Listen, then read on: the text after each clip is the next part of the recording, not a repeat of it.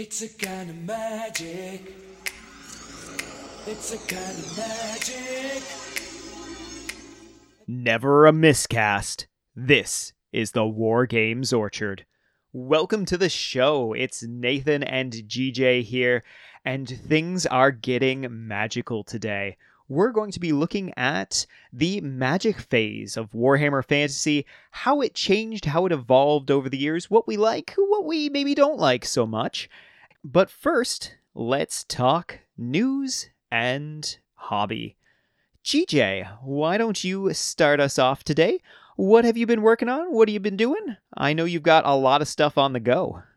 Yeah, I do. I do indeed. I'm still painting those uh, same 20 Lothern Seaguard.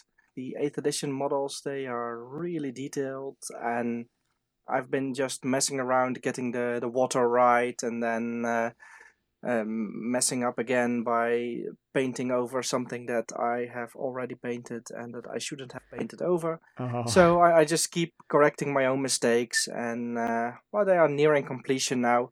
But I wanted to have a bit of a change of pace as well, so I've been working on copying some wings, some eagle wings that I am going to use for a couple of leftover Bretonnian knights to turn them into Pegasus knights. Nice. Uh, yeah, that's at least that's the plan. Um, I, I I have been messing around with uh, blue stuff and milliput and, and all that, but I'm not getting the results a professional recaster would get. So uh, you could probably see it's all homemade, but well, let's call it tabletop standard and leave it at that. Uh, I've also been um, playing around with a Chaos Lord on Manticore. Uh, this was one that I got in a in a lot uh, second hand. The Manticore was built and undercoated, and the Chaos Lord that went on it was built and even had some paint on it. But the Chaos Sorcerer was completely unbuilt. And the person who owned this mi- miniature before me thought it was a good idea to uh, glue the Manticore's head on with plastic glue. And I don't know if you this set, but the uh, plastic Chaos Lord on Manticore has uh, the Manticore has two heads and two different necks. One for use as a monster without a rider, and one for use as a monster with a rider. So of course they glued on the head with uh, without the rider. So I had to get my craft knife in there, wiggle everything loose. Eventually took out a Dremel and broke two old files trying to just uh, wedge it loose and uh, eventually it came apart with even with minimal damage. So now i have my manticore i have my two heads assembled i have my two riders assembled and i should just magnetize them and then i can uh, get to painting it um, eventually at some point in the future. So yeah way too much stuff going on and that's just the uh, miniature side of things because as you mentioned i also uh, started a new project that has well uh, maybe a little bit to do with warhammer um, which is i have started writing fantasy short stories and I, I've always liked uh, writing and making up stories. I've been a uh, DM for years for Dungeons and Dragons, and uh, that's something that I've always loved. And I thought, well, how can I maybe put this uh, find an outing for this this uh, form of creativity. So i um, made myself a new website a blog uh, just a, a regular wordpress blog. Uh, i called it the golden griffin. It's uh, a, name that i came up with years ago when i was trying to uh, write a fantasy novel back even in high school. It's probably lost somewhere on some computer that i no longer own but uh, the title stuck with me, so I thought, well, let's call my blog the Golden Griffin, uh, make it an inn where you can uh, sit down, relax, give yourself a pint of beer, and listen to, or in this case, uh, read some uh, fantasy short stories. That's and these awesome. stories, uh, they, they, well, you, you could imagine them being set in uh, in a world not unlike the Warhammer world, or maybe Middle Earth, or something like that. It's just generic fantasy. Nice. And you've got a couple of stories up right now, I believe, as you you'd mentioned. Yeah, well, at the time of recording, I have two up indeed. Nice. Um, one is about a, um, a wood elf who uh, encounters a group of bandits that are set out to uh, steal something from the woods. And the uh, second one is a story about a young alchemist's apprentice who uh, comes up ag- against a very difficult problem and, well, has to deal with that. oh, excellent. I'm looking forward to the Alchemist one. I've read the Wood Elf one. It's very, very good. Can recommend that. Thank you. Do you want to share the uh, URL for? Yeah, well, the uh, the URL is um, simply uh, the Golden Griffin uh, altogether. Mhm. Uh, dot wordpress dot com. Awesome. Just a, uh cheap free site, but uh, well, let's just just see where this takes us. And uh, if you're listening to this, and if you think, well, I'm going to check it out, please also uh, let me know what you think. What I should be doing different because I'm only thinking of myself as a starting fantasy author. So if you are a uh, maybe an author yourself or someone who has read a lot of fantasy, uh, any tips or help is uh, much appreciated. Yeah, this is very exciting, and I've already tried to strong arm GJ into writing some short stories that we can use on the podcast here. Might have one for an upcoming Minotaur episode, and uh, hopefully uh, a few more after that. We've actually featured one of your stories on the podcast already from the Hero Hammer fan magazine uh, when I did an episode on. It was on Squigs, Squigs. I believe, I was yeah. like, it's either Squigs or Goblins. It's something I talk about all the time. What was it? Hmm.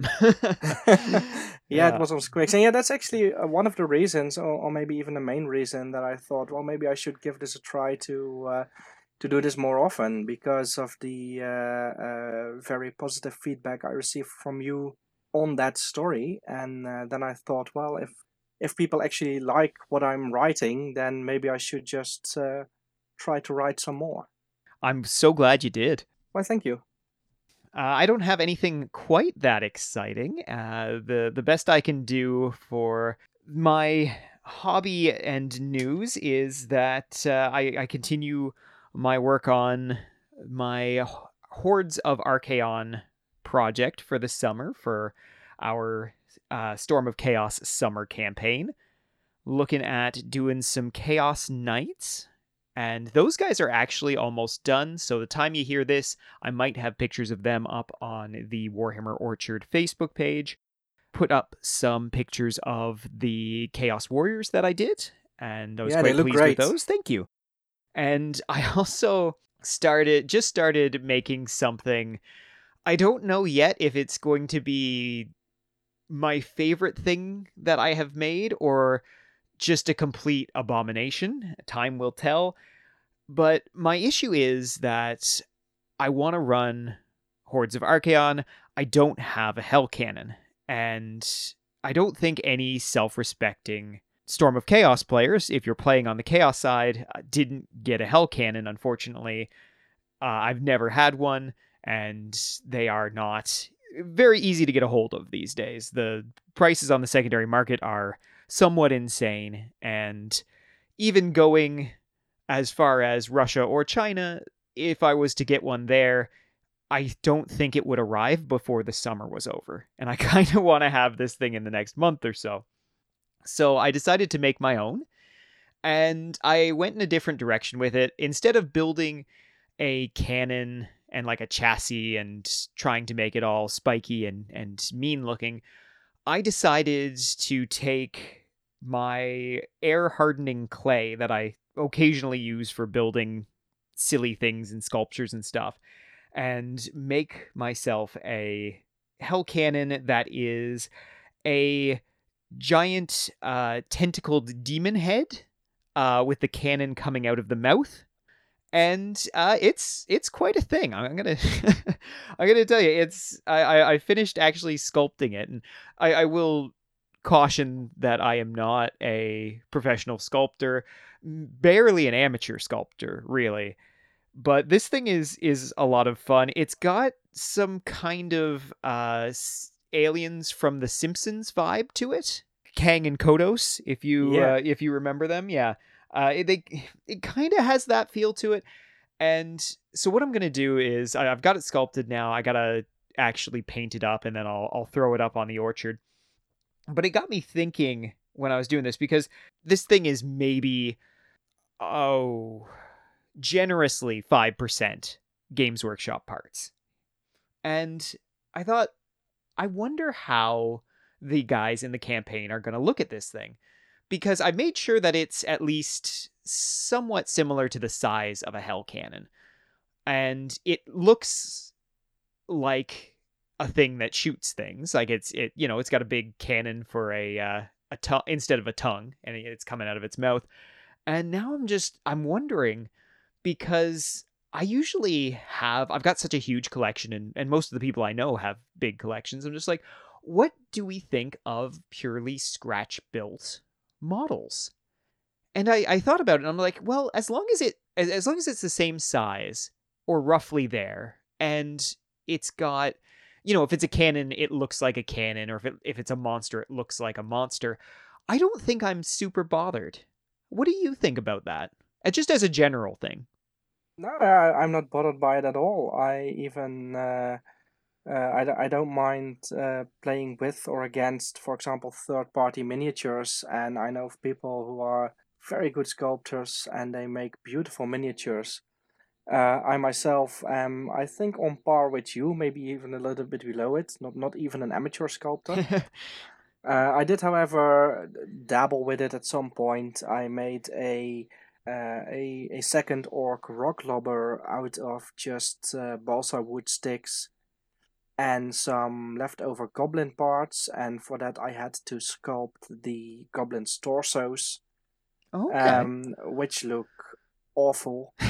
uh, I also, when I got the plastic giant kit, uh, not the new uh, mega giants, but the, the one before that, Mm.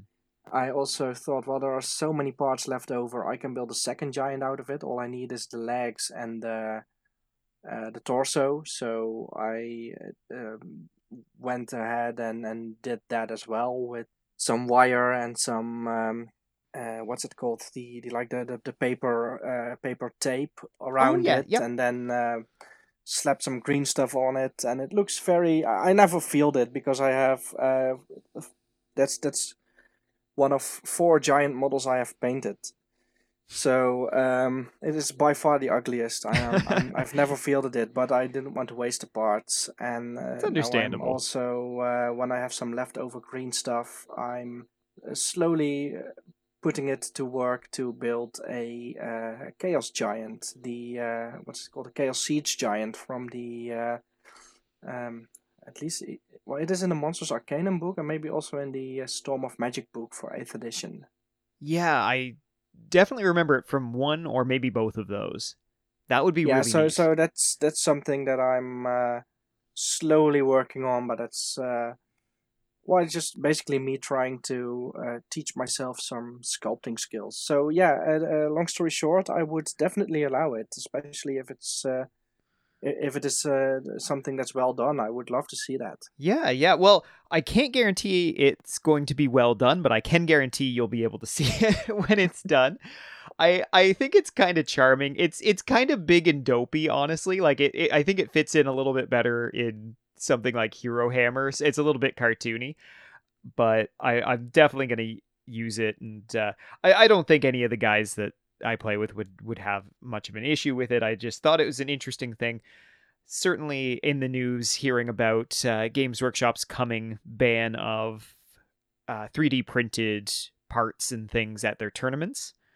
Uh, Yeah. Which I mean certainly doesn't affect either of us, mind you, but it's uh, it was interesting because they've been really kind of silent on the whole third party and, and 3D printing, and looks like they might uh, take a stand against it, which I think is a little bit of a mistake because I feel like that's swimming against the tide, but you know, they're going to do what they're going to probably do. yeah So, Yeah, and Yeah. I, I saw a nice uh, meme on it uh, about it on internet in one of the Warhammer groups uh, the other day. Um, someone was saying, "Well, uh, today they put a ban on 3D printed material, but remember the old White Dwarfs where you could just scratch build a model using parts from uh, companies that, that didn't that weren't GW, and you could just uh, feature it in White Dwarf Yeah. Magic magazine. Yeah, and it doesn't even feel like that long ago, but I guess I guess it is now. Like it's it's Yeah. old, mate. yeah, I think yeah, which actually segues so well into I guess the other piece of of news that I have is uh, we're doing this podcast on my birthday. So that's Yay. fun. Yeah, yeah, I am full of cake and very happy about that. Uh, this has actually been a really good week. Uh, I was telling GJ before the cast that all I really want for my birthday usually is just a big cake. And uh, this year, my wife made me this triple decker monstrosity of a cake that I think is about five pounds. And uh, she gave it to me two days early. Just so I could start eating through the whole thing. And uh, this is this is a good year for me because I always share my cake, but I don't always want to. I'm I'm a big I'm a big lover of cake. I don't have a lot of food vices, but I, I love myself just uh you know a plain kind of uh, like a white cake with vanilla icing. I'm I'm, I'm so basic, and uh, I I do really enjoy it though. So been having a lot of fun with that. Uh, been having a lot of fun putting together this uh, hordes of Archaon thing, and uh, yeah, it's it's been a busy week, but it's been a good one. And uh, yeah, I think that's about it for me. I will just let you know that the War Games Orchard has a Patreon where you can find even more War Games Orchard content. If you found the show, if you've listened through all the episodes, hey, guess what? We've got like seven extra episodes that you haven't even heard of on the Patreon. It's pretty great. and the uh, Patreon is non tiered. So, for whatever donation you feel is earned, necessary, Eh, however much money you want to give us, from a dollar to all of the dollars, we are so happy to have any and all support. You get the same access no matter what you donate, and there's a lot of fun stuff there, and there's going to be even more fun stuff. We add things every month. And yeah, let's dive in to the magic phase of Warhammer Fantasy. This is something that changed a lot. And ever since you've joined the show, GJ, our organization has gone up by like 300% because my organization was at least minus like 200%. So the math here is crazy. Uh, GJ made us this wonderful magic phase overview thing here where he's he's spelled out all of the changes throughout the years and we'll kind of go through it and talk about how the magic phase worked what things we liked what we didn't like while we were playing it and uh, just kind of reminisce a little bit about what maybe were the what was the best of the eras and uh, you know would we like to see certain things moved over to, from one era to another? But i guess we'll start off uh, with fourth edition. And this is this is a neat one. Fourth and fifth edition, of course, very close in a lot of ways, but in a lot of ways there were there were a lot of small changes, and I think one of the larger changes was probably the magic phase between fourth and fifth. And starting off for the order of the magic phase, it's very different than all of the other editions on this list. Uh, we generate our winds of magic, and the players player who tur- whose turn it is may cast a spell then the opponent could dispel, and then your opponent could cast on your turn. You would dispel as the player whose turn it was, and then you would repeat again from step two. So you went back and forth casting spells. This is kind of neat. It definitely makes it a more active magic phase on everyone's turn. I think probably a more effective magic phase where you are casting spells every turn. And this is going to go away after fourth edition, but it was also present in second edition 40k. This kind of both cast in a single phase. In, in 40k, it's the psychic phase. And this was really cool because Magic in fourth and fifth edition is card based. It is kind of a card game in your game. And I, I do really like that about it. I have never played fourth edition, so I should ask you what what were what are your thoughts on this system? Yeah, it's it's very nice. I love it. It the uh, well both for the fourth and the fifth edition just uh, you roll your dice for the winds of magic and to decide how many cards are dealt out to uh, to the players and then you just basically put your dice aside until you need them for casting a spell and then you're just playing with cards and you've got these decks of 22 cards and they've got uh, power cards that you can use for casting your spells and some spells are power 1 some are power 2 and the the biggest ones are power 3 so for the power 3 spell you would need 3 power cards.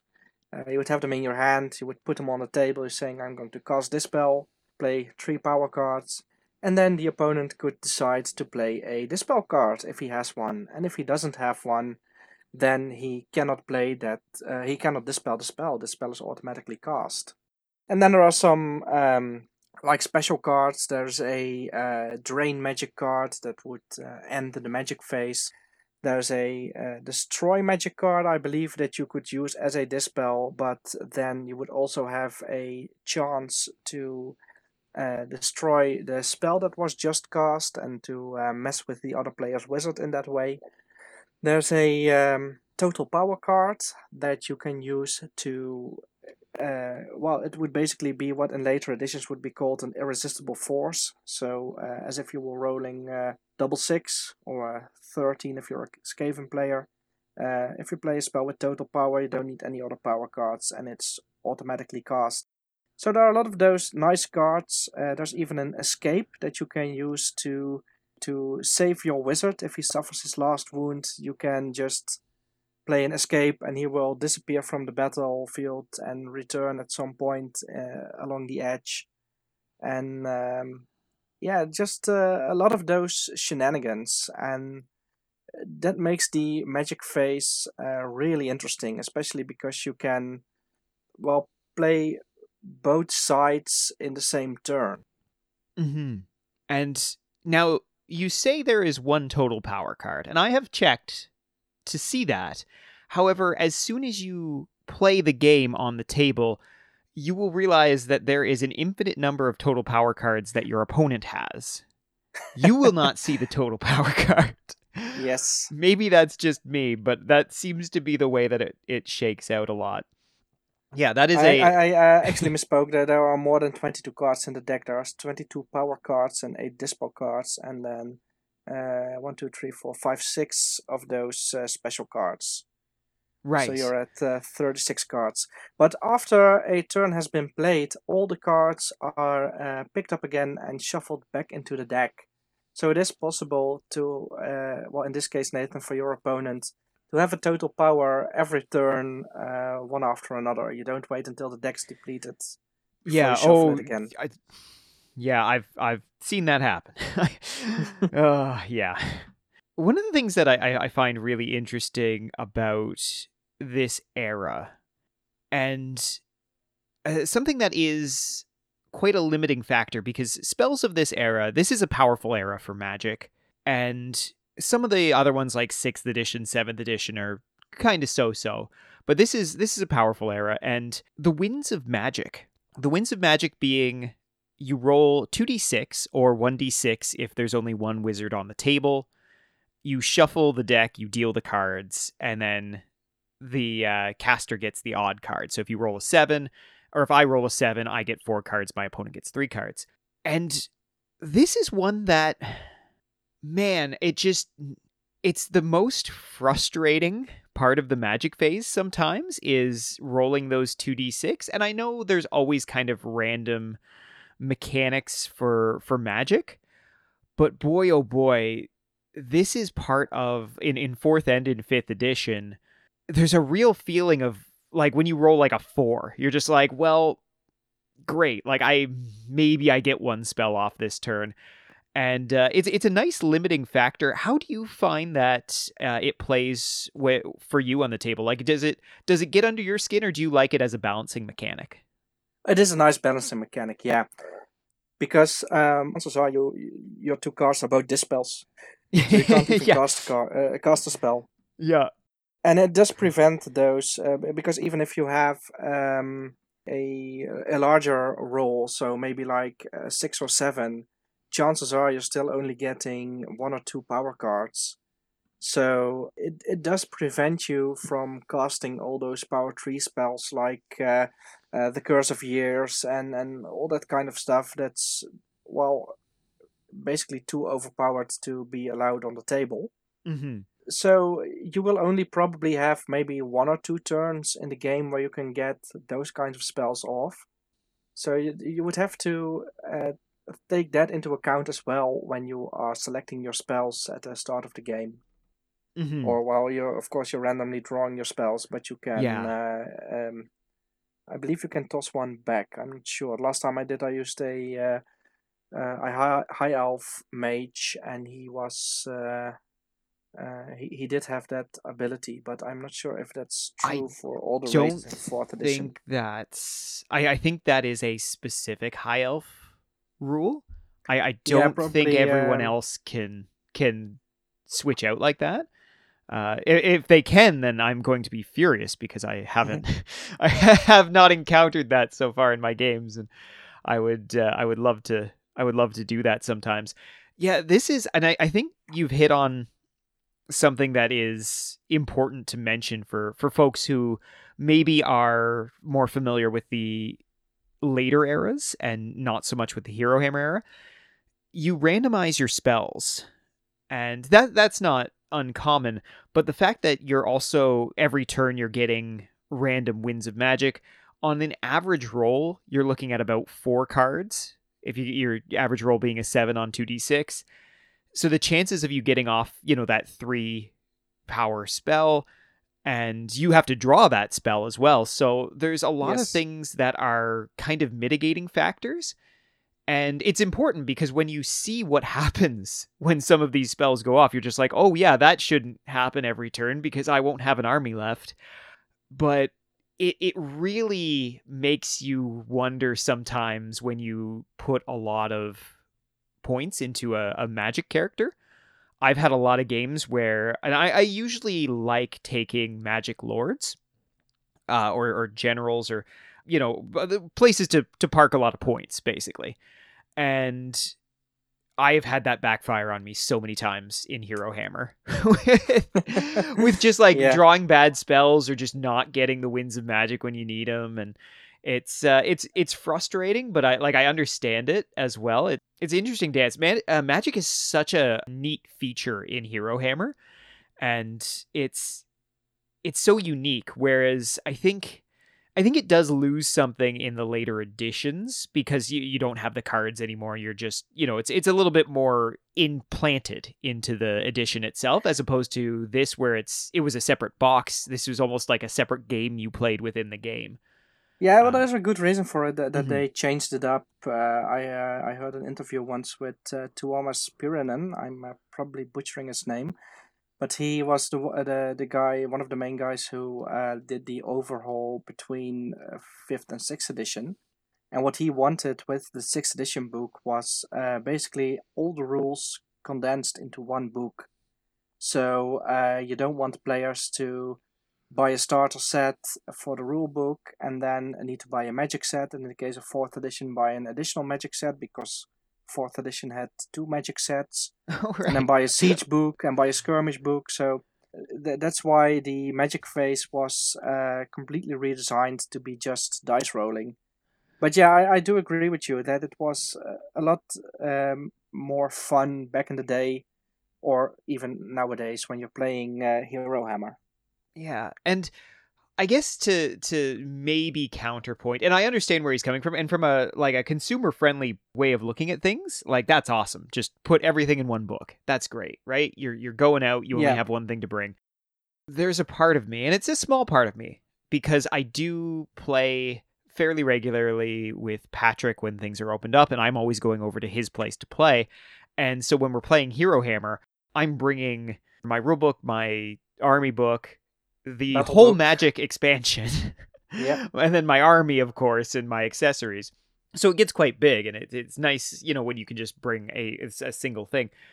There is something really fun and special about those box sets of Hero Hammer, and I'm not just talking about uh, Magic in in particular, but also like Realm of Chaos and Yes. the uh, campaigns and stuff where you they were they were these wonderful little add-ons that and I mean the the magic one isn't I, I don't really consider that an add-on because it is a big part of the game. It's a whole phase of the game, so you kind of needed that one. But the other ones, you know, were were kind of add-ons, and opening those up and seeing all the little templates, and you got the book that went with them, and it's yeah, just cardboard buildings. the cardboard buildings. uh, Like, I, I don't want to defend, you know, parsing the game out, uh, uh, you know, a little at the time, uh, uh, at at a time, but man, those were so much fun. I remember getting Realm of Chaos and just like my eyes bugging out of my skull, like just seeing the the various templates and the demon, the little demon summoning thing, and thinking about like how cool that was, and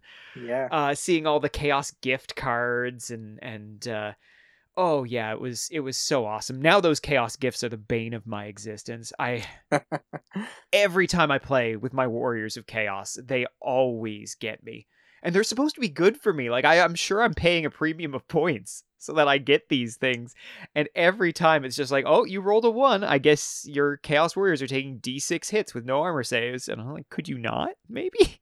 I was like, could, maybe Chaos Gods, could you could you not?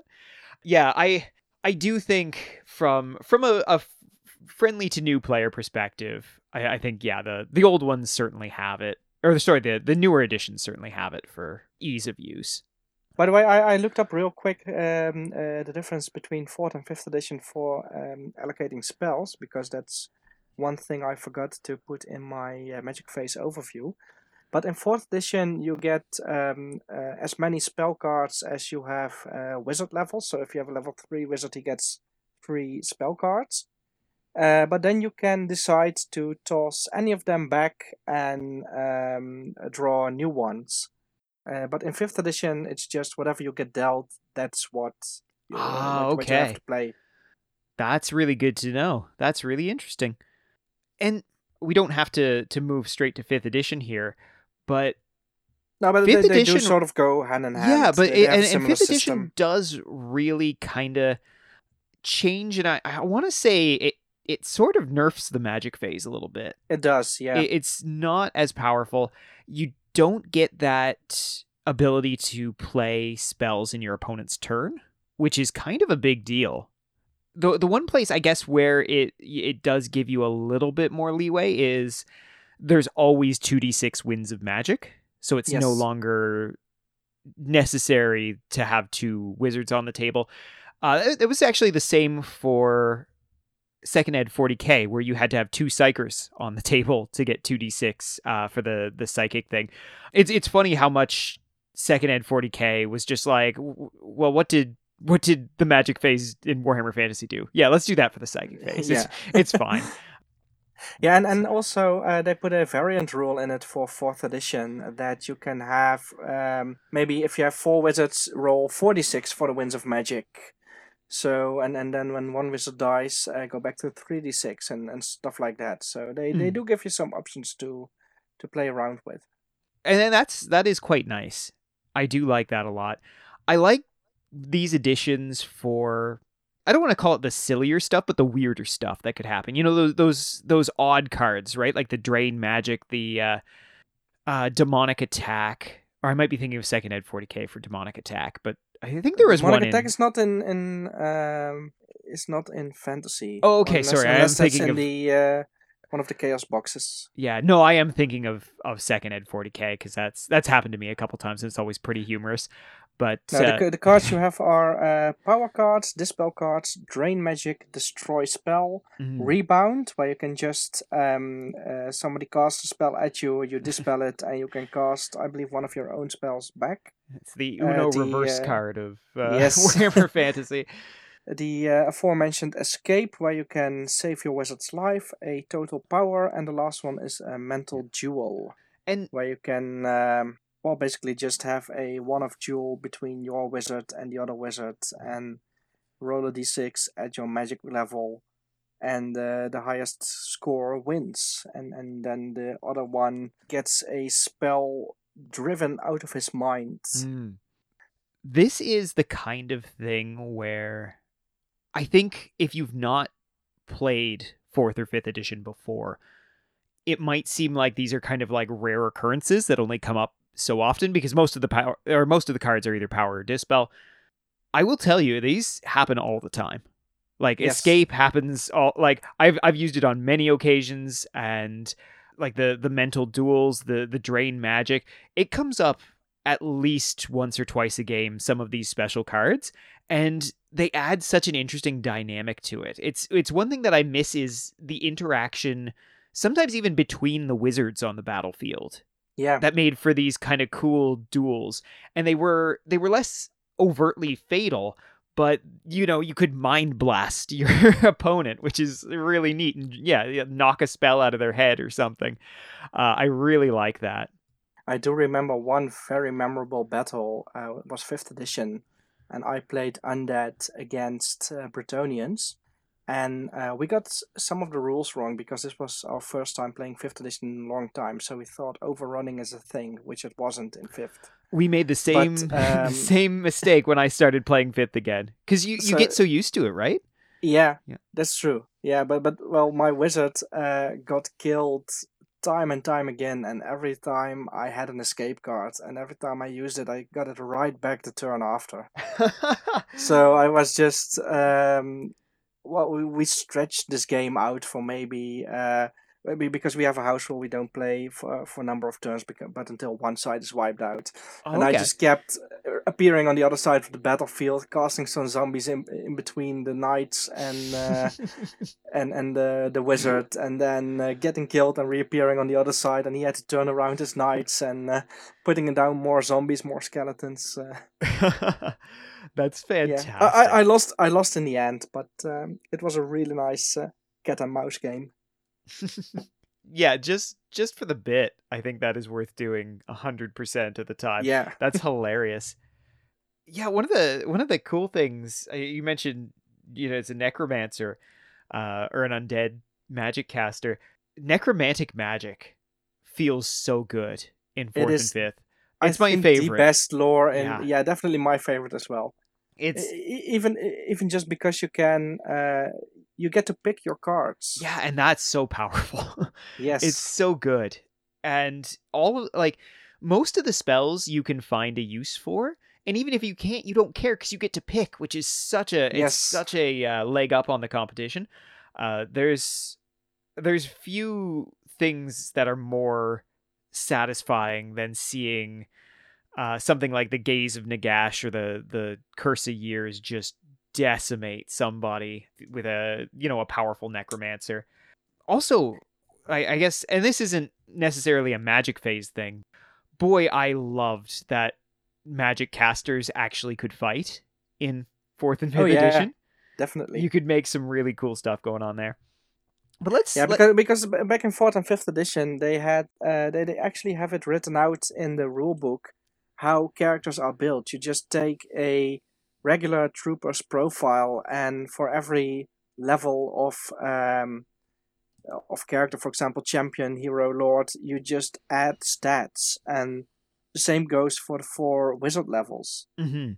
And and they actually have it written out in the in the rule book, so basically they're just saying here go back and check if we did our homework so uh, Yeah.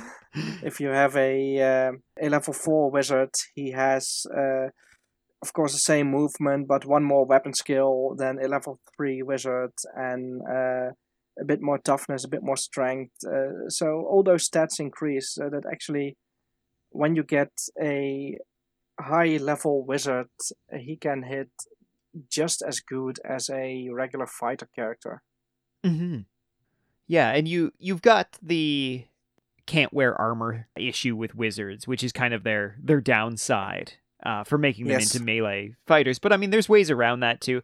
It's just nice that you can have a wizard that has uh, a little bit of punch, and it was interesting because they they really abandoned that idea uh, come sixth edition. The wizards were punished so so hard, and it was Oh, it yeah. was really sad, especially for things that were quite good, like necromancers, where you're just like, what happened to you? What Just did they do to you? threes across the board. Yeah. Let's keep going on our hero hammer ones here. Well, well, maybe it's good to talk a little bit about a few minor differences that, well, uh, some of them are not so minor. A few of the differences between fourth and fifth edition. Yeah, that sounds good. Um, because we, we already mentioned that in fourth edition, everybody could cast spells in every turn, and in fifth edition, it was only the player whose turn it was who could who could cast spells. But what they did not have in fourth edition, and what they did do in fifth edition, was that you could actually boost your spells. So if you cast a spell in uh, fourth edition, it was just you put down the power cards and the other player puts down the dispel card, and then you would see uh, which one of you has the highest magic level. And if the magic level was equal, you could dispel on a four up. If the magic level of the caster was higher, the dispeller would need a 5 plus, and if the magic level of the dispeller was higher, you would need a 3 plus.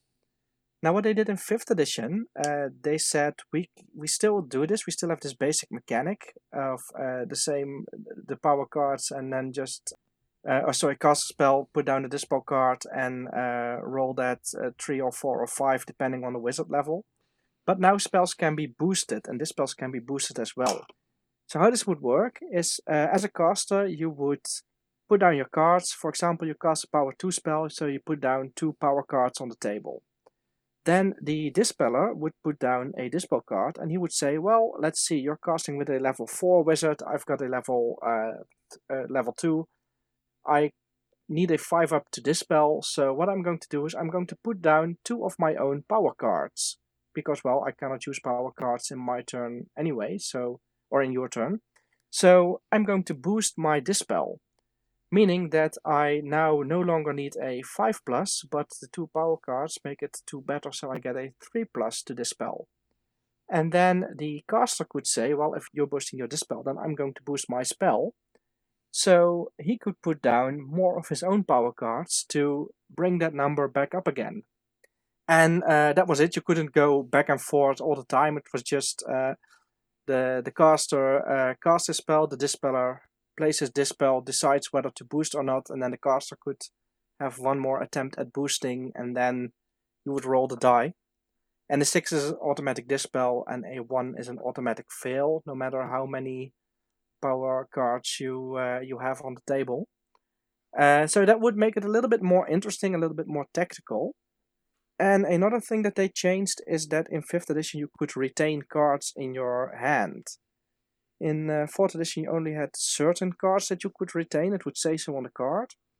But in 5th edition, you would have uh, you could have one card per wizard you could keep in your hand and play the next turn. So that's how I could, going back to the uh, Undead versus Bretonnians, that's how I could sit on that escape for the entire game because I could just keep it in my hand turn after turn hmm. until it was needed. Uh, although I believe that in fourth edition, the escape is one of those cards that has the uh, retain in hand box on it. So yeah, those are the I think the most of the major differences between the two editions as to uh, spellcasting. There's, there's one other big thing, which is that they decided in fifth edition to uh, no longer support the colleges of magic. Well, they have them in the back of the book, but they don't have cards for that and instead you get a set of battle magic cards and those battle magic cards they are mm, a little bit lame i think. uh, most of my problem is they're just they're so diluted because it's such a huge deck that your chances of getting anything that's even like decent is not nearly as high as if you're playing with one of the the 10 card decks. Yeah. Uh yeah the I do wish they had stuck with the colleges. It just makes things a lot more interesting and i'm glad they went back to that in later editions where you had the the eight winds of magic worth of uh, battle magic that it, most races had you or got to use. I, i'm glad you mentioned the whole way that the dispel system worked for that. It's another one of those features that speaks to this magical duel with you both boosting and, and counter boosting your spell and your dispel. And for me anyway this one can be a bit of a trap as well because it's it less so if you're uh, the player d- who's trying to dispel, but if you're casting spells, man, those power cards go fast. And thinking about boosting a spell, oh, it's it's tough sometimes because you, if you've got a couple of of spellcasters with a, a couple of spells you want to get off, you generally have almost no spare power cards unless you're really No. lucky. Uh, But I- it's just basically, uh, do you want to put all your eggs in one basket? hmm But I do like it for the interaction, right? Eh, The, the game within a game element that Yeah. that the the era had that is is really really nice. There's a lot of little changes and, and things as you would expect between editions, but I think those are the the the big ones as far as that goes. Retaining cards, yeah, that's a that's a big one. And the fact that you can retain just one card per wizard of of any make or model is really really nice. Uh, especially if you get that total power, you're just like, oh, I'm gonna gonna keep that till we really need it, and uh, and then bring that out when when your opponent least expects it, or just to keep it out of the deck so your opponent doesn't Yeah. get it. I have done that before when I've had no worthwhile spells to cast. I'll just I'm gonna keep this. You can't have it. I don't want you to have it. I think it was it was interesting as well before we we move on to any of the later eras is uh the idea of a miscast really isn't a thing yet. Which is kind of No, neat no, because it, it becomes a, a fairly central part of the magic phase going forward. And I gotta say, I'm not I don't necessarily miss it because I think the cards, some of the the I, I usually call them like the advanced dispel cards, but the this cards that had this dispels the the spell and then has this effect as well, kind of gave you the sense of a miscast in particular. Uh, so that you could still lose spells, you you could still get into trouble, but you didn't have a specific miscast table. What are your thoughts on that? Do you like? Uh, how do you prefer your uh, your miscasts?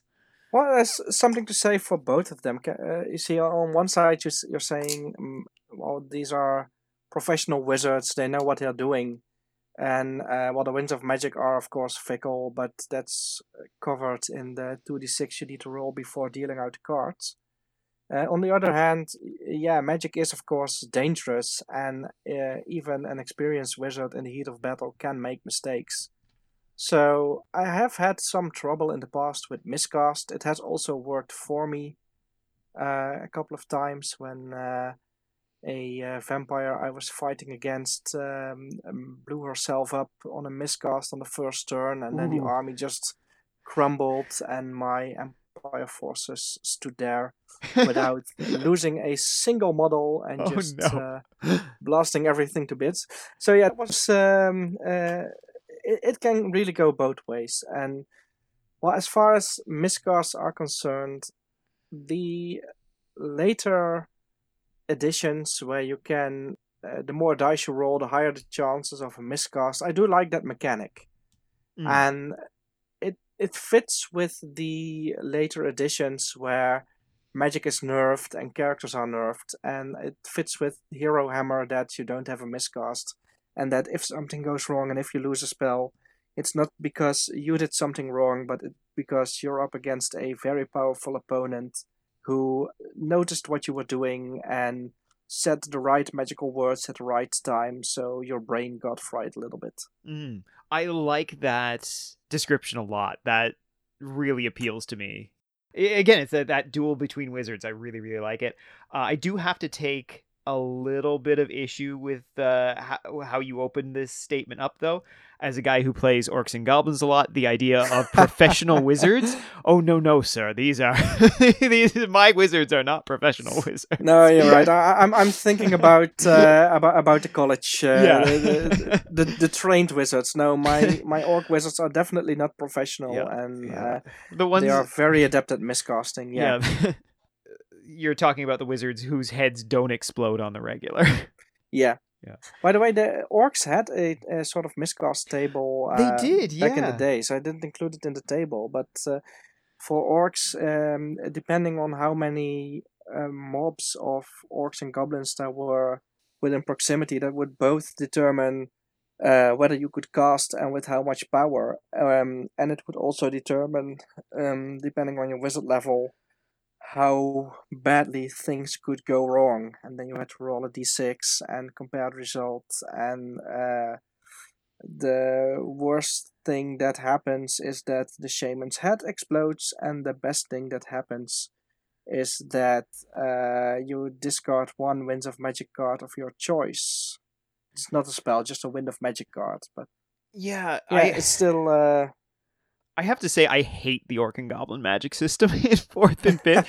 it's just mean for no reason. Like it's not even it's not one of the most powerful spell decks.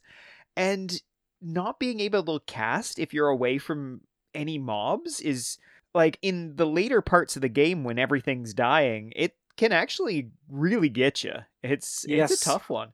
Yeah, the Ed Bangers chart is our uh, our sweet little miscast. that's it. Yeah. Uh, I won't read them out, but I will read the various uh like flavor text for each of them. So number six is Yarg. Uh, number five is Fizzap. Uh, number four is Me Edderts. For three, I forgot. Two, I think I'm gonna. And one is Ed Bang. So yeah, you can kind of tell from them uh, what they do. Uh, most of them is like vomiting out magic in some way, shape, or form or losing spells, or yeah, if he uh, uh, is sometimes his head just explodes. So it's a fun time. It's Yeah, it's well, not good, but it's fun. Well, uh, with, with the way orc magic works and the whole animosity, uh, I feel orcs really uh, didn't get the love that they deserve. I mean, they're a fun army and they're very thematic, but they are not this unstoppable fighting force that No. they uh, could be and maybe even should be. Yeah. I what I wouldn't give for a fifth edition Orc and Goblin book, like if they had gotten updated, Oh yeah, yeah, like if they like the High Elves did, right? Like that boost that the High Elves got between fourth and fifth. Oh, I would have loved that for my for my poor orcs. but you know what? Like they're they're not great, but you can have a lot of fun with them. They can win. They're just they're not easy to to use a lot of the time, and um, I guess orcs are always like that though. Really, like I don't think they're ever top tier in any of the editions, but they No. you always have a good time with them, right? Like there's some some eras where they're stronger than others, but I can't remember a time in Warhammer Fantasy where it was just like, oh boy, orcs, like better be worried. yeah, and and uh, whether you're playing with them or against them, uh, you're guaranteed to have a good time. Oh yeah, yeah. As if I'm if I'm meeting someone new uh, that I've never played for a game before, I'll bring my orcs more frequently than I'll bring other things because yeah, like you're just you know if you you want your opponent to have a good time because you're just meeting them for the first time and you want to have a good time too. So even if your opponent isn't great, you can make your own fun with orcs and goblins. Yes. All right. Shall we uh, hit on start Sixth hitting on our later editions? Yeah. So let's start with uh, with sixth edition. So uh, everything changes, and oh boy, oh boy, does it ever! This is where we go to, I guess, what I should call the more familiar dice based system, since it uh, it stuck around from sixth ed onward and was really just tweaked from from this point forward. But Yeah. so this is this is a really interesting one. So Order of the Magic phase isn't super dissimilar, but uh, you generate your winds of magic, and this time uh, your winds of magic. This is, I guess, the one of the least random that we're gonna see here, because your winds of Yeah. magic is two plus one per wizard level that you have on your side of the table. So if I had a level two and a level one, then I'm getting five dice because I'm getting the two plus the three. And yeah, that, is for power dice, and for And this for power, dice, yeah. it's uh, one dice for a level one or two, and one die for uh, two dice for a level three or four wizard. Yeah. So whoever is casting magic is going to have a little bit of an advantage if they have, you know, if you if you all things being equal, I should say, they should have a little bit of an advantage in terms of raw dice to throw.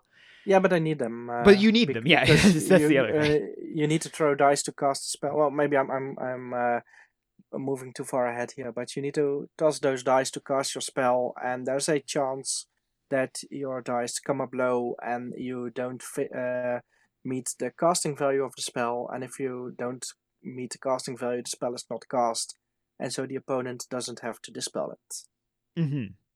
And yeah, so there's there's ways, of course, yeah, that like you say, if you fail to get your casting rate off or you're casting off that first cast, then you've wasted dice, and then your opponent might have the advantage for the uh, the secondary or tertiary rolls so after you've cast a spell, your opponent gets a chance to dispel, and again, these are rolling d6s and comparing, and uh, yeah, then you just repeat from there and cast your next spell. It's a very simple system.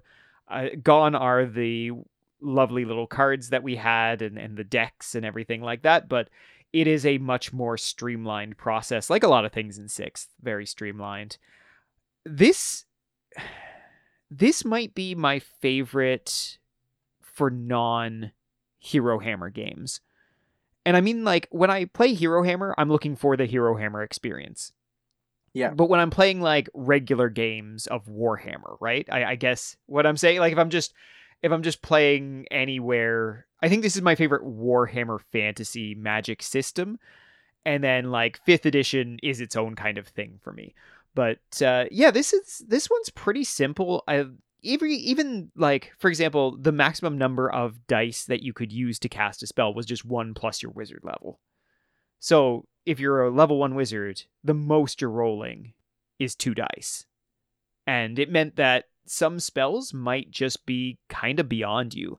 And I like that in contrast to how it could work in Hero Hammer, where you might have a level one wizard, they might draw a three power spell, and it doesn't really matter because your your wizard level doesn't, other than the number of spells they get, doesn't affect the way they cast spells. Well, it, it does affect the, the dispel value. Or so, s- sorry, uh, yes, yeah, It's easier to dispel if it's a level one wizard casting. that's But that's a other than point. that, yeah, you, you can have a, uh, a a tiny little wizard with a very big spell, and Mm-hmm. you cannot do that in sixth edition.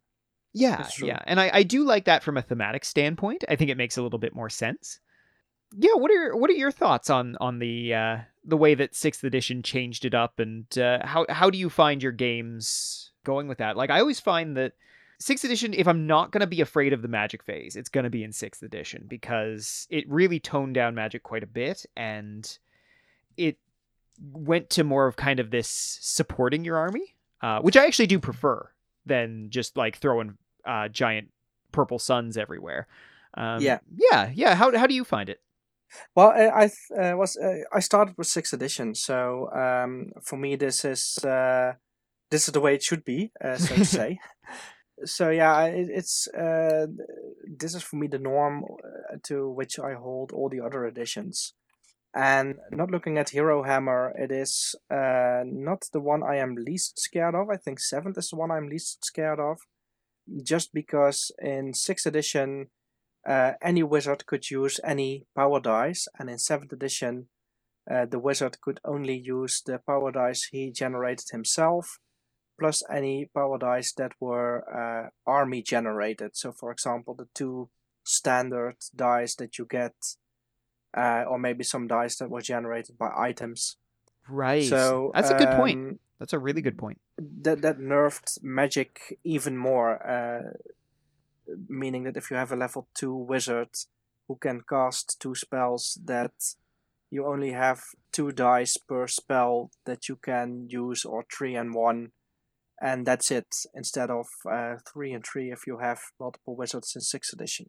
Yeah, what do I think of this? Uh, it is it is very predictable. There's no dice rolling involved to generate power or dispel dice. It's just the number of wizards you have on the table determines how strong your magic phase is, and that is something that you can plan for. Whereas in uh, fourth, fifth, and eighth edition, you have to roll for the winds of magic, and that does in, in- introduce a bit of randomness, so that even a wizard-heavy army is not always guaranteed to cast uh, all the spells that they can cast. So in sixth edition, it's you're more able to plan for what you want to do, even though you're still generating your spells at random. But yeah, other than that, it's uh, it's it's more stable. I Yeah, think. I was just thinking of calm. I was like, this is a very calm magic phase that that they've set up here. And yeah, you're you're you're right. It's it's stable. It's you can plan for it, and that is a little bit of a a change. And now that we talk about it, you know, I, I was just saying how much I liked that level one wizards couldn't really cast those big spells, or, or certainly couldn't cast them without a lot of luck. But I do really enjoy, as far as the lore goes, the idea of the winds of magic and the winds of magic Yes. blowing over the world. And sometimes they blow stronger and sometimes they blow weaker. And it, you know, the, the magically attuned can feel it and they can tap into that when it's happening. There's no sense of that here. And I think that really kind of loses you something. And it didn't really bother me until just now. and now I'm just like, ah, I don't know because I do love that part of the lore a lot.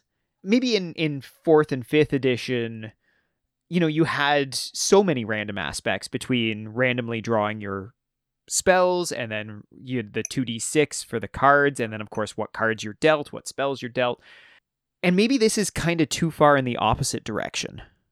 Yeah, I agree. It's it's maybe a little bit too tame, a little bit too too stable, and uh, I am glad that they brought back the roll for the Winds of Magic in Eighth Edition. Uh, even though I think I prefer Sixth Edition over Eighth, but that's just maybe also because that's the edition I grew up with, and I'm still not used to some of the rules that there are in Eighth Edition, and I keep forgetting them, and I keep planning for them, and. Uh, keep getting charged where I uh, thought I was out of charge range because of that. Uh, Oh god, yeah.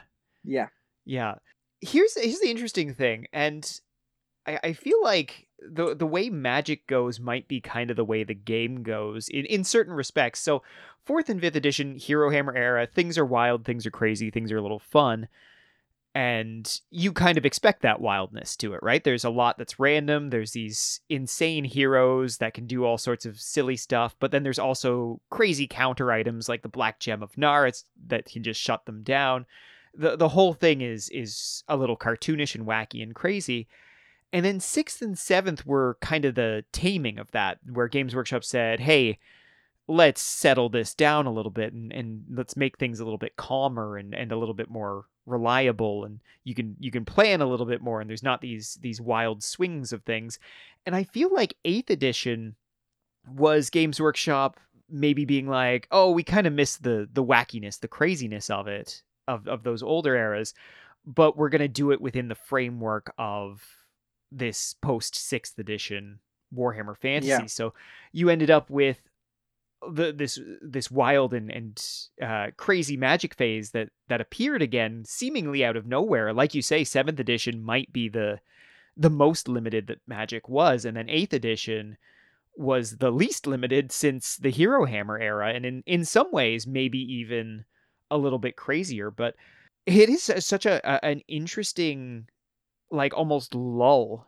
in in how the magic phase worked in in 6th and 7th and I do feel like it it almost mirrors the idea of what Games Workshop wanted for the game itself in that they they toned it down they made it a little bit darker a little bit grittier and that your you know your heroes weren't going to carry the whole load for you anymore and and this shows it uh in, in this way but I, i've just never really thought of it in terms of the magic phase kind of explaining additions before but it, it just hit me there so i wanted Yeah. to wanted to share that a little bit yeah, that, that's a, Yeah. that's a very good point. It does reflect that very nicely. And uh, towards the end, they went even crazier. Uh, well, there's the Storm of Magic supplement in Eighth Edition, yes and I yeah haven't really looked into that myself yet, so I can't say anything intelligent about that. No I, I, I did play once with the end times rules, and uh, you have in the uh, end times Khaine book, you have uh, instead of rolling two d six for magic, you roll forty six for the wind of magic, and all casters know all spells of their lore, and uh, there's no maximum number of dice that you use. Uh, well, you have to roll each turn uh, for before each spell to see how many dice you can use to cast a spell. But other than that, it's magic became a lot more powerful uh, during that very brief end times era if you played with those rules from the third end times book. yeah that Khaine was an eye-opener for, for the end times Yeah, and I'm, I'm going to share, and this is a little embarrassing because I, I guess maybe maybe not embarrassing, maybe just the fact that I am the eternal optimist. Uh, I'm usually in a pretty good mood, and I'm, I'm usually pretty good at, at you know seeing the the positives and things. And honestly, and it was called the End Times. Like the the whole event was the End Times, and I I read uh, Nagash, and after Nagash came out, I was like, oh man, like this is so cool. Like they're you know they're they're doing some moving the plot forward. Like we're getting this this crazy stuff. It's oh this is gonna be so neat. And then Glottkin was kind of the same way, and like okay yeah, so there was some some absolutely nuts stuff happening in these books, but I didn't get a sense that the world was ending until Khaine. That just that's when I was just like, oh, hold on, wait, what? Ulthuan, what? what, do, you mean it's sunk? Like, it's one thing if if you know like Marienburg gets destroyed, right? Like that's a city. Cities can be rebuilt. It's not a not a problem. And Well, it is a problem because mean, Marienburg is built on the Netherlands. okay, fair enough. and but it, it just didn't have that sense of finality for me Yeah. until Khaine, and then I was just like, oh no, like is this is this actually the end times? And it sounds so dumb now, right? Like, well, of course, dummy. They, they like they called it the end times, but I just you know, Warhammer was a staple. It had been around for close to 30 years and I just didn't see it come. Like they told me they were to do it and I still was just like, nah, they're not to do it, right? Like uh and then Khaine I was just like, "Oh no. Oh no." And I didn't read Archaon for a lot long time.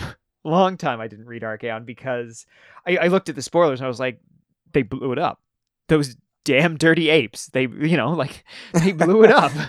it was Earth all along, and yeah, that was uh, just uh, just wild. But yeah, Khaine Khaine is where end times for me started going.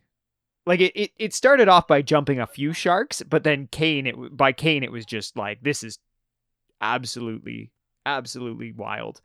Um, but yeah, that Khaine is probably when when Magic got just Yeah. at its its absolute zenith of of power. Um, Well, I I- can raise you one uh, Okay. because I, um, as a Tomb Kings player back then, I, back then I only played orcs and Tomb Kings, and I had some dwarfs and, and maybe some other stuff, some Dogs of War. So, as a uh, Tomb Kings player, I bought the Nagash book because it combined, it contained Tomb Kings units and rules, and and I never even uh, read it. I just bought it, and I thought, oh my, this would be nice to use maybe someday, and I was in college back then. I didn't have many uh, much time to play Warhammer. I, I haven't played uh, hadn't played a battle for a long time. Uh, I just kept buying the occasional thing, and then all of a sudden, uh, I still did have my uh, White Dwarf subscription, or uh, Warhammer Visions it was called back then, and I got the White Dwarf weeklies. I had a guy at the store put them aside for me. And then all of a sudden, uh, it was like, yeah, we have Age of Sigmar. And I was like, wait, what? Yeah, Warhammer is dead. Wait, what? So Yeah. I, I did not know until after the fact that uh, the world was actually ending wow, with the end times. that's Speak- wild. yeah. Speaking of naive. okay, well that make that does make me feel a little bit better in my uh in my eternal optimism. Just like end times, no, no, they don't mean it. It's fine. Consider Um, it my birthday present yeah. then. Jeez, yeah. ha- happy birthday! We killed this thing you love. no, no, no, making you feel better. oh, oh, okay, yeah. Uh, let's uh let's talk about the miscast table a little bit because this is this is new to sixth edition when we get here. Yes. and this was a really interesting mechanic and maybe one that was a little backwards in my opinion because i guess maybe maybe not so much backwards but i i felt like in sixth edition it could have been toned down a little bit more because in sixth edition magic was toned down and you were throwing less dice to cast and i just i felt like it was maybe a bit of an unnecessary punishment. And I guess the way that you the way that you miscast changed as well between sixth, the seventh, and eighth, and it's it's double one in Yes. sixth edition, which meant that you already failed probably casting the spell. it's just it's And- an and e- extra e- punishment. Even if you uh, even if you haven't failed casting the spell, a double one will mean that you would, failed be yeah exactly so not only yeah not only does it nullify your spell which you know you you snake eyes on uh but congratulations uh, now something awful is going to happen to you. And i just i feel like i'm i'm much more fond of having miscasts do terrible things to you in an edition like 8th edition where you know it's it's it's like gambling right? Like you you bet big and sometimes that pays off and sometimes it doesn't kind of thing and I, I like that a little bit better than in sixth edition where it was just like i'm just gonna cast this nice friendly spell and oh no i exploded like um Yeah, well, game wise, I agree, but Yeah. I um, lore wise, I would have to disagree with you because, well, if you fumble a spell, then uh, there is a very real possibility. Well, uh, maybe "real" is not the right word when talking about magic in a fantasy world, but um, let's use it anyway. There's a very real possibility that. Uh, something has gone wrong. That all this magic you've been drawing from the air it needs to go somewhere, right? So it could result in an explosion or in uh, frying your brain, causing you to forget a spell, or maybe in um, in the best case scenario, casting the spell with irresistible force so it cannot be dispelled, but then being able to uh, forgetting the spell or or maybe um, losing your powers as a wizard or something like that. So I think fluff wise it fits better to have a miscast on a double one than to add it to uh, a uh, irresistible force result on a double six. you know what? I will concede that. I think yeah you're right on and it, it does give that more i don't want to call it like a role playing element but but yeah like you say it's it's very lore friendly like you you mispronounced a syllable and now bad things are happening absolutely. I yeah my only argument is i think from a gameplay perspective it was kind of a kick you while you were down mechanic. Now, from a gameplay perspective, I Um, completely agree with you, and that's something you, you just said that I hadn't realized before. But as tame as Magic was in sixth and seventh edition, as bad that miscast table was, Mm, because even though you're you probably could only get off maybe one or two support spells in a phase if you were lucky. If you roll a miscast your wizard would uh, have a very real possibility of dying or Yeah. not being able to cast any more spells. Yeah yeah it's it's an it's nasty. It's it's not a not a happy chart one way or another. Let's just quickly mention the the things that could happen to you on a on a miscast. All right so starting at 12 if you miscast uh, the spell is cast with irresistible force but the wizard cannot cast any more spells and doesn't generate power or dispel dice was that for the whole game i believe, believe so. so, yeah Oh man, that's that's so rough. Like even like rolling double sixes. Oh, whew. uh, so eleven. Caster's magic level is minus one and loses uh loses the miscast spell. Again, absolutely brutal. Number ten. Caster suffers one wound with no saves allowed. With wizards, you were looking at three wounds if you're lucky. So Yep. yeah, could could be terrible. Eight and nine, or sorry, nine and ten was the caster suffers one wound. no no no you're right uh, uh, 10 is the caster suffers one wound and 8 and 9 is uh, the magic phase Oh, eight ends. nine is the magic phase. Oh, okay, sorry. Yeah, I read that the opposite way. Uh, so eight and nine magic phase ends. Six and seven, the caster cannot cast more spells. That one was just for the phase, though, eh? yes that's Yeah. just in this magic phase Yeah, but again, depending on when you do it, uh, could shut down your whole magic phase. Number five, caster cannot shoot or fight, is hit automatically, and cannot cast this turn and next. That's brutal. That's two turns of a six turn game. Uh, pretty important uh, when Yeah. it's a third of the game, right? Uh, and and then then they have the goal in the rule book to uh, to add a final sentence that says, "But he is otherwise unaffected." oh, yeah, just no, it's fine.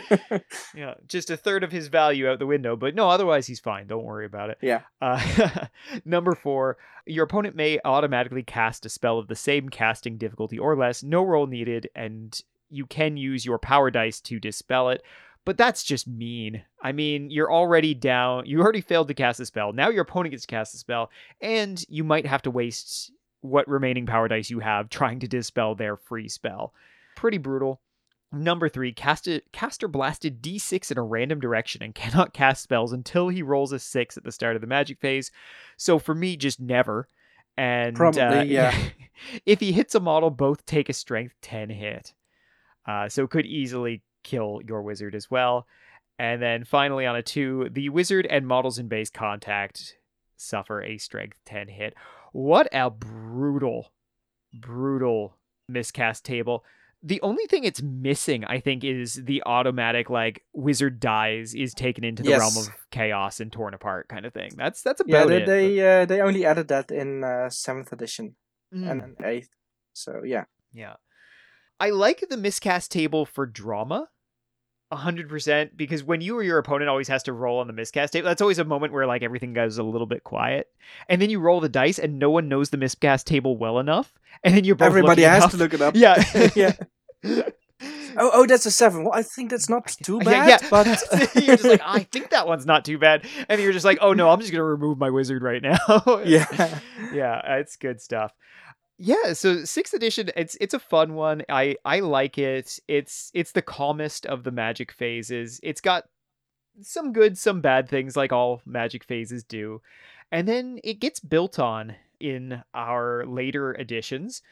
Uh, would you like to mention anything else for sixth, or do you think we've covered that one pretty well? no, I think I think we've covered it, and and maybe we can also um, mention seventh edition in the same breath because Yeah, it there's- is pretty similar to sixth edition, except for the difference I noted earlier that um, the wizard can only use the the dice that he himself generates. hmm That's a it's a big it's a big effect on your wizards, especially your lower level wizards, like you mentioned, that might only have a couple of dice to try and cast with. And yeah, otherwise, I'm, I'm just scrolling through here and just like, wow, Yeah, this is it's- pretty it's- much pretty Only much the the miscast same. table is uh, Yeah, different. yeah. The the whiz uh, the, the whiz whizcast tables. oh, good times. Uh, the miscast table is a little different. Yeah, they they really rejigged it. It's actually probably the most different of the the things in seventh edition here. Yes. Let's go through it really quickly here, and we'll we'll just uh, just as a uh, as a contrast to sixth edition.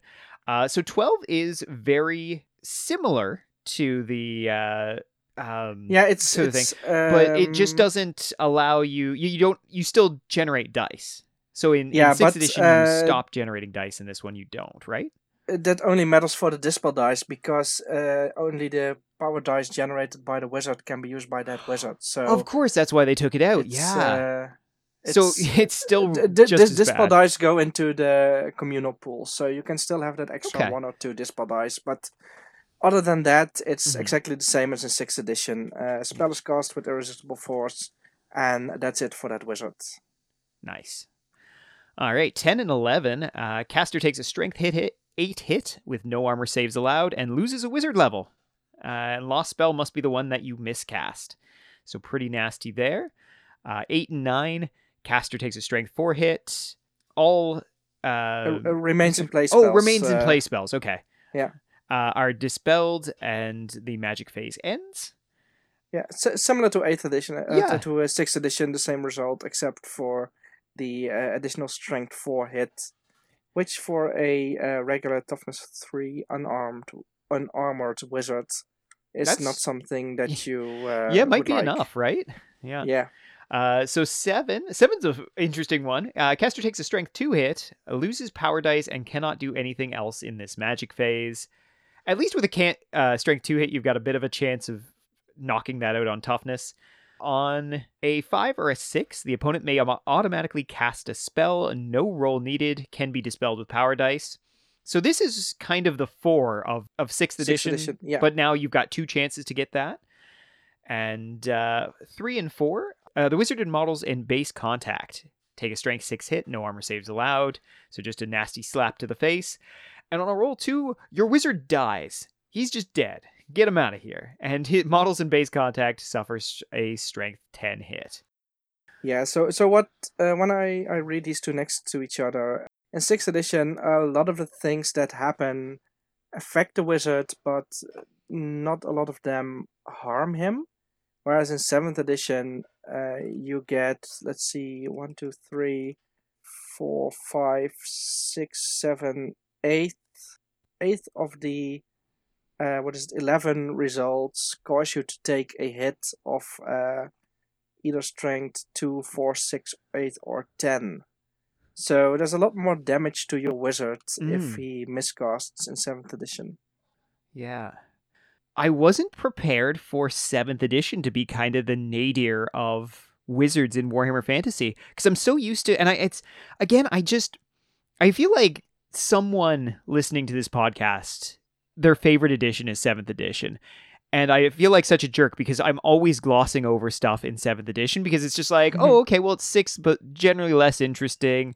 Uh, sometimes you get a, a special character that makes a reappearance in, in 7th edition or something like that. But for the most part, like, the big changes are 6th and 8th, and I, I usually jump over seven. Yeah. And Well, There's- but that's the same with, with Hero Hammer, right? Because It is, fourth yeah. and fifth are basically the same, and yeah, I do. sixth and seventh. Uh, I- I, agree, and it, it probably deserves some love. And there are definitely some good aspects about seventh edition, uh, which I will mention when I think of them. Maybe. yeah, yeah. And it, the the worst part is is I'm about to do it again because I, I do want to get to eighth edition. It's because eighth edition there's a lot more to to talk about here, and I don't want to go too long. So I I think yeah, I think we're we're ready to go. It does seem like the real the real dip as far as the magic phase goes in terms of what your wizards could do and how mean the magic phase could be to your wizards. Like it, it seems like Yeah. this was this was the absolute rock bottom that wizards hit in seventh edition. And then they uh boy did they bounce though because in eighth edition the order of the magic phase doesn't really change but almost everything else does. So we're back to a randomized winds of magic where you get 2d6 plus a channel and channeling for each of your wizards you could roll a d6 on the roll of a 6 they would generate an additional power dice. There was a rod of channeling that could get you that on a 5 uh, that was a pretty popular item. And yeah so we're back to the random number. And for dispel dice you got the highest of the 2d6 roll which i actually kind of liked a lot. I thought that was a good way to do it because it always meant that you you kept that advantage for the caster uh, in terms of raw random dice, but you had the opportunity to either like if you rolled a seven with a six and a one, you had one more dice, or you could Yes. roll boxcars and then you were laughing, right? So it was uh, it was a neat way to do that, and I, I kind of like that amongst all of the randomness. I think that was one of my favorite ones there's a lot that that changes here. So we didn't mention, I don't think, max number of dice to cast in seventh edition. Or yes, we did because we it- it's the, when the wizard can only use his Yeah. his dice. Uh, we go back to our our big pool that everyone gets to swim in and, and take from, and you can cast with up to six dice. And this is a, a a feature, a design feature, because some spells could be boosted to a higher casting level, and some of those higher casting levels were in the twenties. They were quite high. Yeah, Uh, 25 or something, uh, even. Yeah, yeah, which was pretty incredible. And then you get into casting value, and this was something new as well. And this is something that I don't I don't hate on principle. I actually like it on principle, but I had a bit of an issue with the way that it was done here. It was the sum of the dice that you rolled plus your wizard level. And I found that sometimes it just made the rich get richer as far as 8th edition went. So if you had if you had a magical advantage sometimes with a, a level 4 or god forbid a level 5 or something and you could really bully uh something somebody with with some of those lower level spells where you could cast them so easily with so few dice and a lot of times it made so that your magical advantage if you had one was felt so much greater than it did. Is is that a sense that you got? Because i, I don't want to speak for everyone here but that was the sense that i got.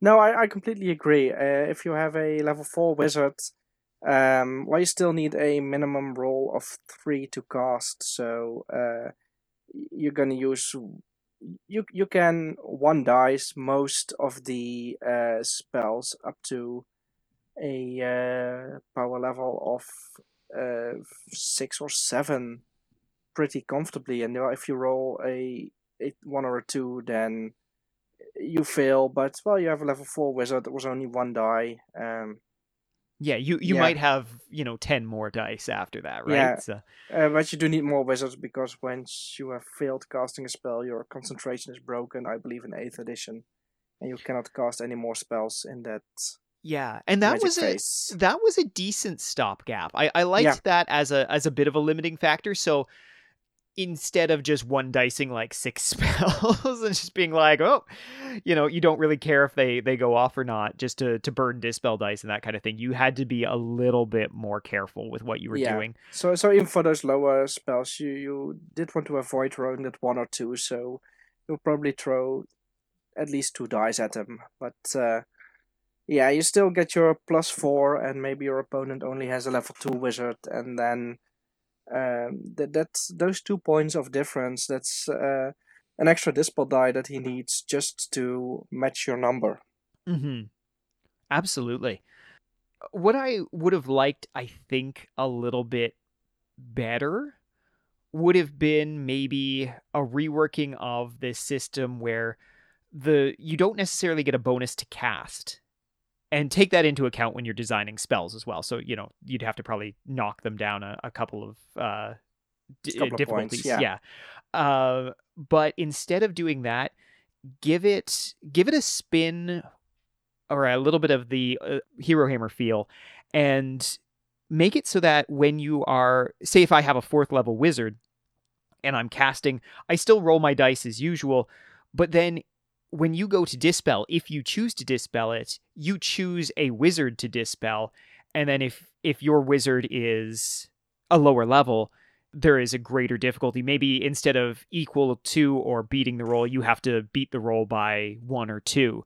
And just Yeah. make it so that your advantage of having that more powerful wizard isn't necessarily just my numbers are bigger all the time but you have to your lower level wizard is going to have a heck of a time trying to dispel this spell I, I That's a good nuance. I, I would maybe we should should suggest it Maybe. the Yeah, uh, maybe we'll- maybe uh, we'll try it out sometime yeah Yeah. I, I like it and it's only speaks to uh, an issue that i have with 8th edition that so much of the game came down to just rolling buckets of dice Yeah. and i, I like uh, one of the reasons 6 is my favorite of the later editions is because it involved the least dice rolling like to to fight uh like my chaos knights versus some elven spearmen you know it shouldn't the elves shouldn't need 50 dice and the the chaos you know knights shouldn't need like however many attacks they had in 8th, 8th edition but um but it's like that kind of thing right like i, I just Yeah. Yeah I, I would rather roll fewer dice to determine the same things if if i can um but it, that's just a pet peeve of mine. I know some people love doing the buckets of dice, and I mean, look at Warhammer Forty Thousand; they've just leaned right into that, and it's that's the, the the game that makes all the money. So what do I know? That's one thing that uh, that this reminds me of is one of those little things written in the sixth edition rulebook about unit sizes, and it says something. Well, uh, of course, uh, units on an actual battlefield would not be just ten guys. Uh, it would maybe be hundreds of guys. But they say if uh, ten elves can beat twenty goblins, then hundred elves can beat two hundred goblins. Yeah, So if you're both rolling buckets of dice, then you could both probably tune it down a little bit and still have a fun game, which is what it was sixth edition. hmm I always liked. I remember that exact quote actually, and it always stuck with me. I was just like, "Oh yeah, like this. This makes a lot of sense." And and at this scale, and and one of the things I think the the cleverest thing Games Workshop ever did was teach us to play like company level battle games with skirmish scale models because that's how they made all their money right? Like Yeah, Warhammer and 40k should be like 10 millimeter. Because you you would have a better representation of the actual battles that go Yeah. along, or like six millimeter, for, like they like 40k should be epic, but then they they taught us with things like Apocalypse, just be like, no, no, have hundreds of these these models and get a table that's the size of your entire kitchen, and uh, it was man, it diabolical, diabolical stuff, and I can't say that I didn't buy it. Like I've got thousands of miniatures, and oh boy, it would have been a lot cheaper if they were all tiny.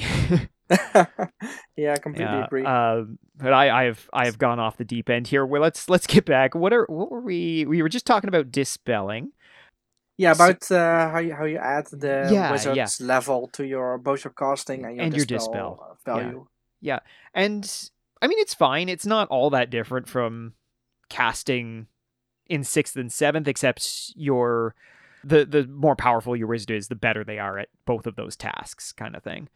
Yeah, one big difference between um, sixth and seventh edition on the one hand and eighth edition on the other hand is that the uh, double one is no longer a miscast, uh, but the miscast is included in any roll of two or more sixes, with uh, which causes the spell to be cast with irresistible force. And then after the spell has been cast, you roll on the miscast table. Mm-hmm.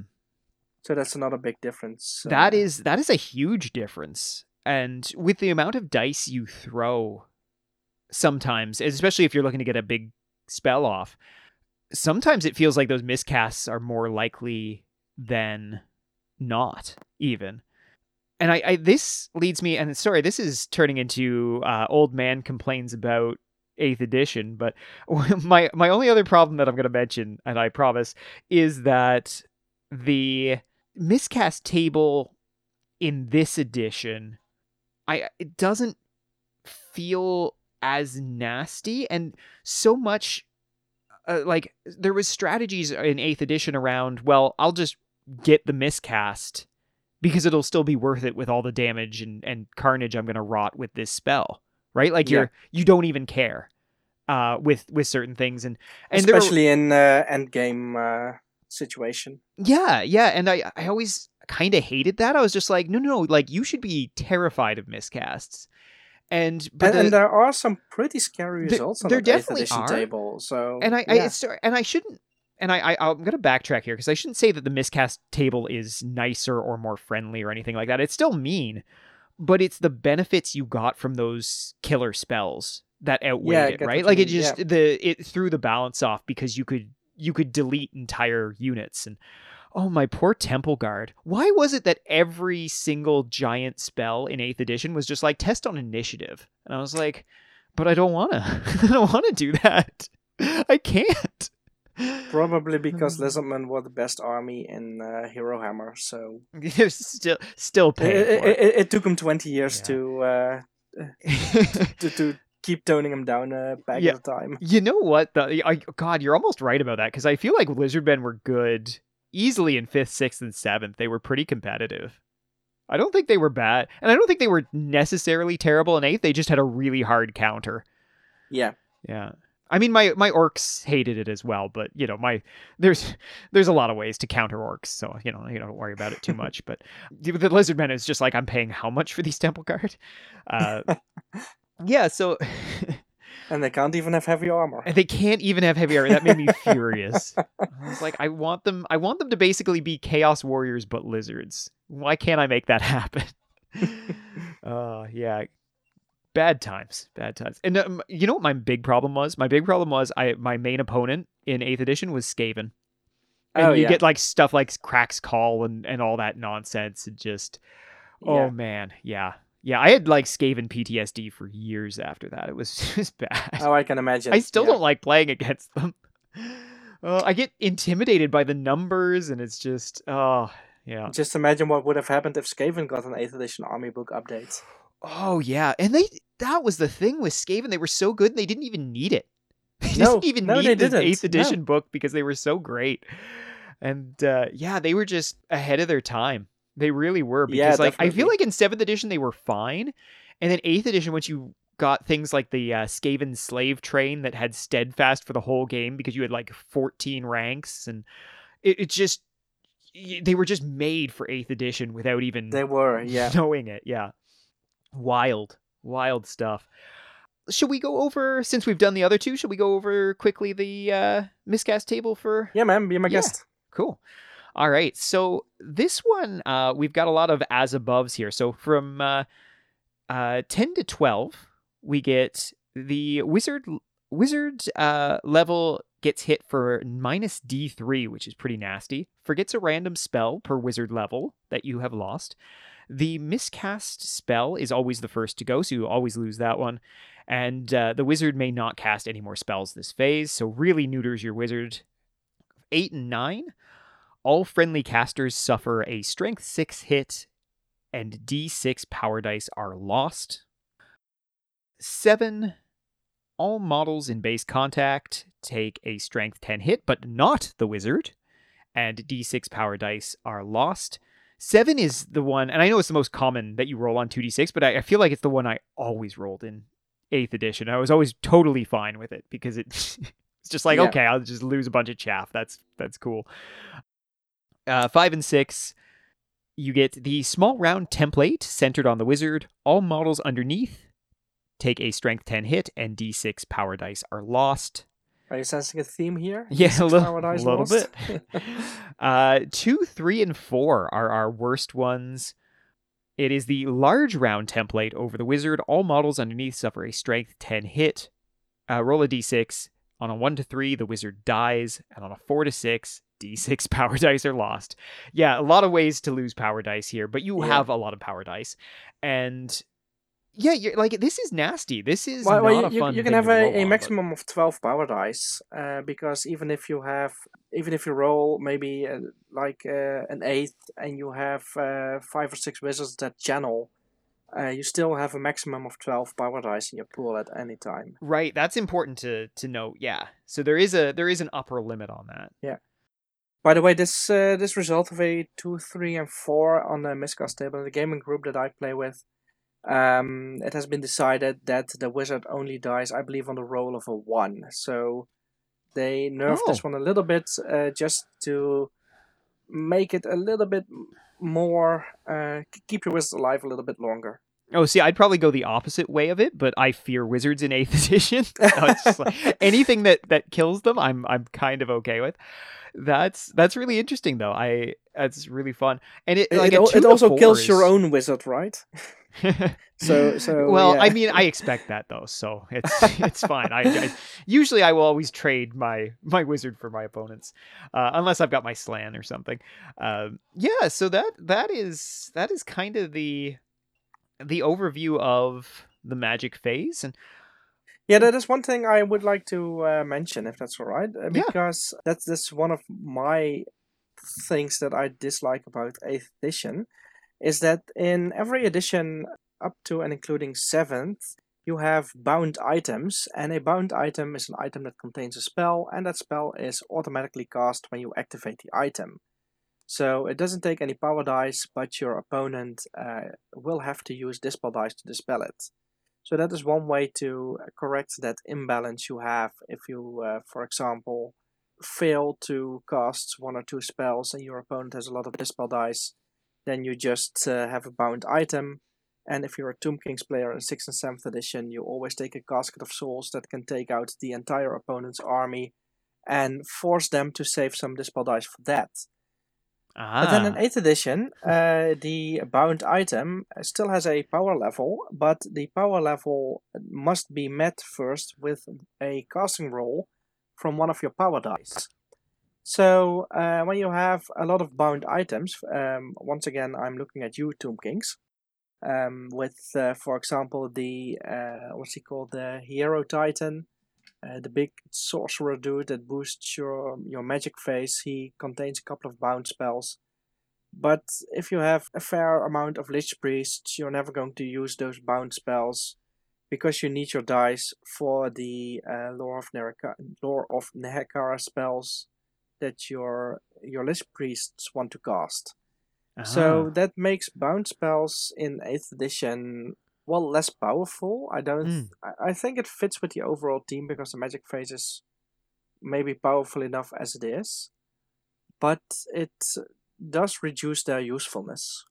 Yeah, tremendously. That's a good point because up until this point, I think bound items are pretty great. Like Yeah. Hero Hammer through seventh edition, just because they are that one more thing to worry about. That banner that shoots lightning, that fireball sor- uh, staff, that kind of thing. Yeah, you make a really good point, and we hadn't really touched on bound items, so that is excellent. To put a cap on the magic phase here, if you could cherry pick from all of the editions that you've played, what i what's the most satisfying or the most fun that you've had in the magic phase? And uh, yeah, what what would you choose, or would you just make some kind of chimera of of rules from a bunch of different editions to to make a perfect magic phase? Oh, that's a good one. It would definitely include cards. My uh, my ideal magic phase. So uh, we are looking at the fourth or fifth edition, uh, maybe to start with. I do like how in fifth edition you have more spell cards that you can retain, and you have more how you can boost the power and dispel. Uh, so I would like to keep that. Mhm. But I would also like to add how in fourth edition you can uh, throw back spells and reselect them, and you can cast spells in your opponent's magic phase. So I think my ideal magic phase would be maybe an amalgamation of uh, fourth and fifth edition. Nice. I think that's that's a strong contender. The cards are a really fun tactile way to get into the magic phase and I do love that game within a game. I, I might agree with you on a lot of those points. There is something to be said for the streamlined, simple sixth edition. I am a big fan of that. I think I think mine would probably be some weird kind of mix of fifth, fifth, sixth, and and a like a, a sprinkling from eighth of, of a couple of the things that I like there. But yeah, it's it's interesting and uh, it's really funny when you do what we do, which is kind of go back and look at the way things change through editions and kind of see the philosophy that Games Workshop operates with. And sometimes they find something that they like and they just stick with it forever, regardless of whether or not it's good from a game design aspect or anything like that. But they they feel like it is it works like they want it to work, and then they just it goes and it stays the same. And then other things change from book to book within editions, you know, when editions change themselves. And they're always kind of tinkering with it. And you see it a lot in unit entries. You'll get some units that are really stable throughout the eras, and you get some units that are just complete overhauls every edition. And the magic phase is one of those that got a lot of changes, but more on an era by era basis. Like you, you think that they they liked sixth edition, but I think that maybe once they got to seventh, they realized, oh boy, this is you know we've we've kind of made this a little toothless, and so they they kind of went back to the philosophy of of the Hero Hammer era, where magic was a little bit more unpredictable but more powerful, and I, I just think it's it's really interesting to see, really interesting side by side like this as well. Maybe if you're okay with it, GJ, we'll put up this little document in uh, in the orchard just so people can look at it because I'm sure people will Yeah, get sure. value out of this. And Yeah, it's it's just neat to see how it changed throughout the eras. It's it's been And, really cool to uh, read. If through. anybody wants to add to it, then uh, please do so. One one dream that I have for maybe someday is to do this not just for the magic phase, but for the entire game. All the um, rule books, all the army books, all the errata. But that Oh, would wow. mean that I have to read through all the books that I have here in my uh, cabinet uh, and all the White Dwarfs and, and, and Chronicles and everything. Sounds so terrible. that's that's a long way off. Uh, Yeah. It's definitely not terrible, but uh, it's it's more like a uh, a time issue. So yeah, uh, yeah, yeah. yeah. That is a that is a big project if ever I've heard one. Because uh, well, I keep mixing up all those things between the editions, and that's uh, remember the game we played uh, the other time that Yeah. uh, where I asked you uh, which edition happened what. Well, that's something that if you pose those questions to me, I would still be thinking about it now, and uh, it, just because I play all those editions interchangeably, and I don't play often enough to to get those rules stamped in my head and the differences. Yeah. Well, that is going to do it for our look at the magic phase and all of the uh, fun changes and, and wild swings that it's had over the eras. We hope that you have enjoyed this episode. We had a lot of fun chatting and reminiscing about magic phases long past. Let me know what your favorite edition of Magic was. Did you like the cards? Did you like the dice? Did you like the wild times of 8th edition or a little bit calmer, more stoic 6th edition era? And until next time, have a great week.